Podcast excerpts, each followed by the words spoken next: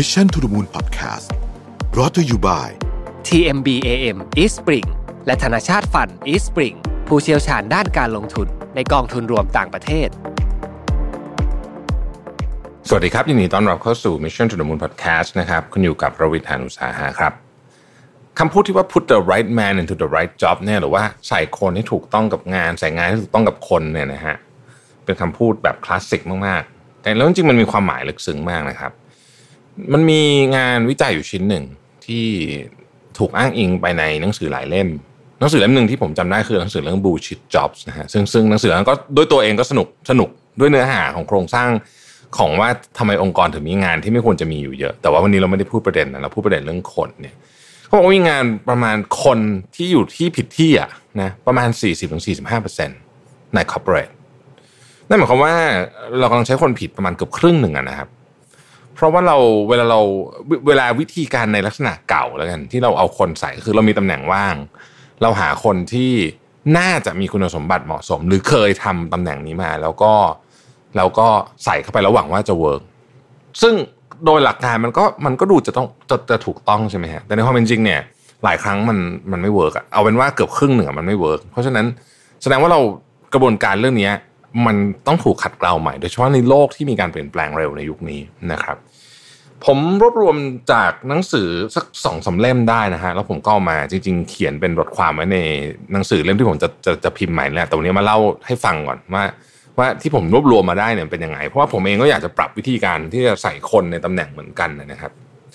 เอ่ออันดับแรกเนี่ยเขาบอกว่า เวลามองเรื่องนี้เนี่ย มันจะต้องมองเป็นสองแกนอย่างน้อยนะฮะ คือแกนเรื่องของงาน งานนี่ก็เกี่ยวกับเรื่องความสามารถทักษะอะไรพวกนี้กับแกนเรื่องของเวลาด้วย เพราะเวลาทุกอย่างตอนนี้เนี่ยมันไม่พูดง่ายๆคือตำแหน่งงานนั้น และคนคนนั้นอาจจะหมดอายุในตำแหน่งงานนั้นได้ แต่ไม่ได้หมายความว่าหมดอายุในบริษัทนะ แต่ว่าคืออาจจะต้องมีการเปลี่ยน และการเปลี่ยนที่ว่าไม่ได้หมายถึงการเลื่อนตำแหน่งขึ้นไปด้วยนะฮะเออคือบางครั้งก็เป็นการเลื่อนตำแหน่งบางครั้งก็ไม่ใช่เพราะฉะนั้นมันดูกรอบเวลาเรื่องของระยะเวลา กับความสามารถแล้วเนี่ย เราจะค้นพบความสัมพันธ์ที่น่าสนใจก็คือว่ามันจะมีช่วงที่พรามที่สุดของคนคนนั้น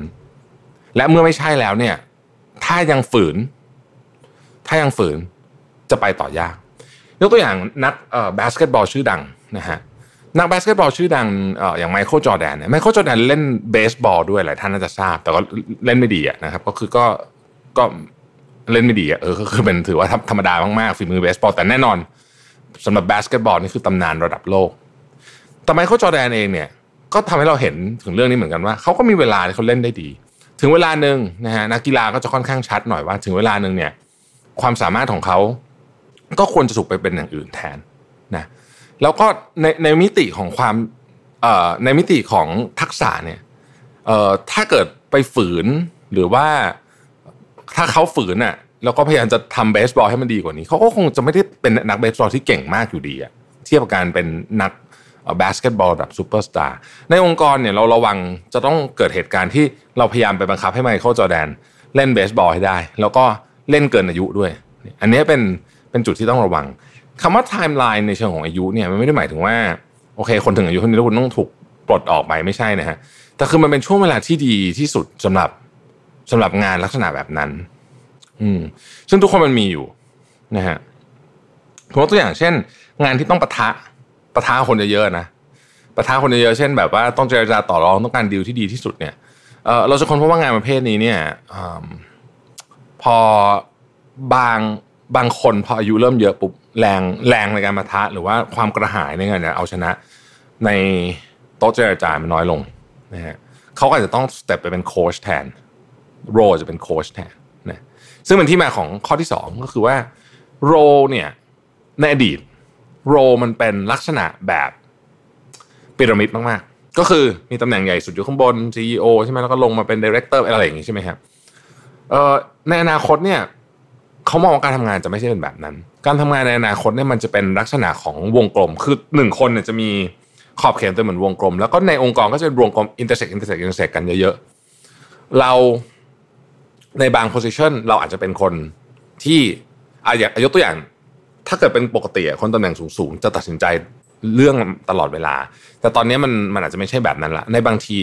ในในงานงานโปรเจกต์นั้นเรา require จะต้องเป็นคนที่ make decision หรือว่าตัดสินใจในขณะเดียวกันพออีกเป็นโปรเจกต์หนึ่งเนี่ยเรา require เป็นโค้ชอีกโปรเจกต์หนึ่งเนี่ยเราอาจจะถูก require เป็น consultant หรือที่ปรึกษาแทน เพราะฉะนั้นงานมันจะมีหลายแองเกิลหลายมิติมากบางอันเราต้องลงมือทำเองนะฮะเมื่อเป็นแบบนั้นเนี่ยแทนที่จะเป็นลักษณะของของไฮรักีแบบเดิม หรือว่า organization chart แบบเดิมที่เราลากจากจุดบนสุดลงมาแล้วก็ค่อยแตกเส้นลงมาเนี่ยมันก็จะเป็นวงกลมซ้อนกัน แต่ว่าในในเรื่องจริงมันยังค่อนข้างยากอยู่เพราะอันนี้มันเป็นการเปลี่ยนวิธีคิดในการบริหารงานเยอะมากนะครับ แล้วก็ นอกจากบริษัทอย่างเช่นซัปโปหรืออะไรอย่างเงี้ยก็ยังไม่ค่อยเห็นที่ไหนที่ที่ทำได้แบบแบบดีๆเนาะเราอาจจะเห็นบริษัทใหม่ๆ ที่ค่อนข้างอายุน้อยๆทำได้ แต่มันยากเหมือนกัน โดยเฉพาะในบริบทของ ถ้ามีความพูดเรื่องอาวุโสเรื่องนู้นเรื่องนี้เข้ามาปุ๊บเนี่ยมันก็จะทำให้ไอ้วงกลมที่ผมว่าเนี่ยมันมันจะยากขึ้นไปอีกนะครับ แต่เราเชื่อว่าในอนาคตการวางแผนองค์กร ควรจะไปเวนั้น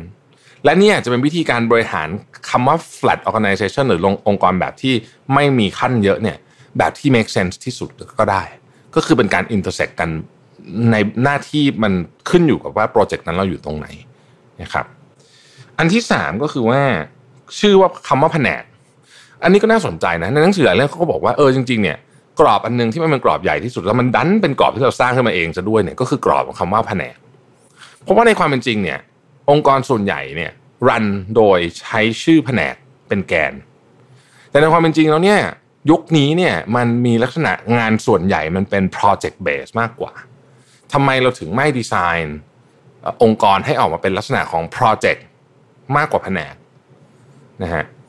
พอพูดแบบนี้ปุ๊บทุกคนก็จะพูดแต่ของจริงก็ยากตายเดี๋ยวแล้วใครจะเป็นคนดูบัญชีใครจะเป็นคนดูผลิตอะไรอย่างเงี้ยใช่ไหมฮะในหนังสือหลายเล่มที่ผมที่ผมอ่านเนี่ยเขาก็บอกว่าจริงๆเนี่ยมันมันทำได้นะ ถ้าเราถ้าเราค่อยๆเปลี่ยน การชิฟจากการมองเป็นลักษณะของแผนกหรือว่าไซโลเบสเป็น project base เนี่ยมันคือการเอาแนวตั้ง แล้วค่อยๆเอ็นมาเป็นแนวนอนนะฮะซึ่งเวลาพูดแบบนี้เนี่ยก็แน่นอนว่าว่าในทางปฏิบัติเนี่ยสิ่งที่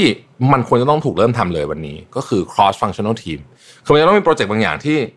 โยนลงไปแล้วให้ ให้เวลาว่าง 20%ของทุกคนที่อยู่ในทีมนี้ลงมาเพื่อทำโปรเจกต์นี้ แล้วมันจะเป็นต้นแบบพอจาก 20 เป็น 40%นะฮะจาก 40 เป็น 60%แน่นอนมันยังมีความเป็นแผนกอยู่ฉัน specialize ด้านบัญชีฉัน specialize ด้านการเงินฉัน specialize ด้านผลิต แต่เราจะมีความเป็น cross function และมองมิติอื่นมากขึ้น อันนี้แก้ปัญหา 2 เรื่อง 1. ปัญหาเรื่องไซโล ซึ่งเป็นปัญหาที่แบบโอ้ปวดหัวปวดประสาทมากๆเรื่องไซโลคือเรื่องที่1นะครับอันที่2เนี่ย มันคือแก้ปัญหาเรื่องของ speed ด้วย เพราะว่าในปัจจุบันโจทย์ของธุรกิจมันเร็วขึ้นมาก การที่เราจะอาศัย speed เดิม ในการแก้ปัญหาเนี่ยมันก็คงจะยากเนาะเพราะฉะนั้นอันนี้ก็เป็นก็เป็นมุมมองของของเรื่องการใส่คนเข้าไปนะฮะอันที่สี่คือตำแหน่งเดิมของเขาเอออันนี้ผมชอบยกตัวอย่างเวลาเราเรียนจบมาแล้วเราสมัครงานเป็นสมมตินักบัญชีหรือสมัครงานเป็นอะไรอย่างเงี้ย เราก็จะยึดติดไอ้หมวกเนี้ยอยู่กับเราว่าเออฉันก็คงต้องทำงานนี้แหละมั้งเพราะว่า ก็เรียนมาเขาก็สมัครงานบัญชี เราจบบัญชีแล้วก็ไปสมัครงานบัญชี หรือว่าเราเป็นวิศวกรอ่าโยธาเขาจะเอาวิศวกรโยธาเราก็ไปสมัคร ก็เป็นวิศวกรโยธา วิศวกรโยธาอาวุโส เป็นหัวหน้าแผนก เป็นผู้จัดการฝ่ายโยธาอะไรแบบเนี้ยแต่ในความเป็นจริงแล้วเนี่ยยุคนี้เนื่องจากสกิลมันเปลี่ยนเร็วมากแล้วประกอบกับตอนที่เราเรียนหนังสือส่วนใหญ่เนี่ย เราไม่ค่อยรู้ด้วยซ้ำว่าจริงๆไอ้สิ่งที่เราเรียนเราชอบหรือเปล่า นั่นหมายความว่าทั้งสิ่งตำแหน่งงานที่เราเลือกรวมถึง วิชาที่เราเรียนเนี่ย มันมีโอกาสสูงมากที่จะไม่ไม่ฟิตกับตัวเรา ไม่ฟิตกับตัวเรา เราก็ทำงานได้ไม่ดี ดังนั้นองค์กรต้องมีพื้นที่เปิดให้ explore เรื่องนี้ว่าเอ๊ะจริงๆแล้วเนี่ยอะไรกันแน่เป็นเป็นงานที่เราชอบ ในบริบทของหนังสือเขาเขียนไว้เลยนะครับบอกว่าในบริบทของการทำงานเนี่ยมันจะเห็นภาพของสิ่งที่เราชอบหรือไม่ชอบชัดกว่าในบริบทตอนเรียนส่วนใหญ่นะเเพราะว่า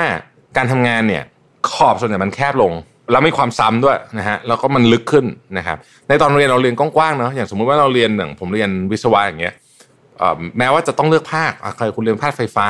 นะแต่แต่ว่าในในไฟฟ้าเราก็เรียนค่อนข้างจะกว้างมาก แต่เราลงมือทำไม่เยอะ แต่ในงานมันกลับกันในงานเนี่ยเราลงมือทำด้านใดด้านหนึ่งค่อนข้างเยอะลงไปก่อนถูกไหมฮะแล้วก็เราก็จะเริ่มเห็นว่าเฮ้ยข้างในนั้นมันมีงานอะไรบ้างบางอย่างเนี่ยเราไปพิกอัพว่าเอ้ยจริงๆเราเนี่ยเราเป็นคนแบบ เคยคิดว่าตัวเองชอบตัวเลขมาตลอดเออมันมีแบบนี้เหมือนกันนะ ทำงานด้านตัวเลขมาตลอด ชอบตัวเลขมาคิดคิดว่าตัวเองชอบตัวเลขมาตลอด แต่พอมาได้ลองทำงานที่เกี่ยวข้องกับแบบ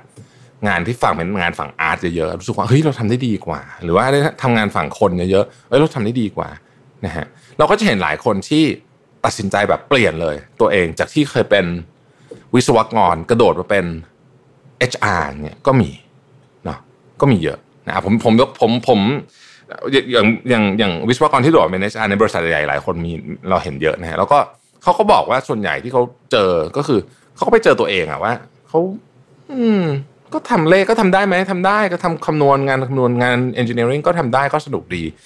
แต่ว่าคนพบว่าตัวเองถนัดงานที่ต้องปฏิสัมพันธ์กับผู้คนมากกว่านะครับ ทั้งสี่ข้อนี้เนี่ยที่ผมสรุปมาเนี่ย เดี๋ยวจะเขียนเป็นบทความให้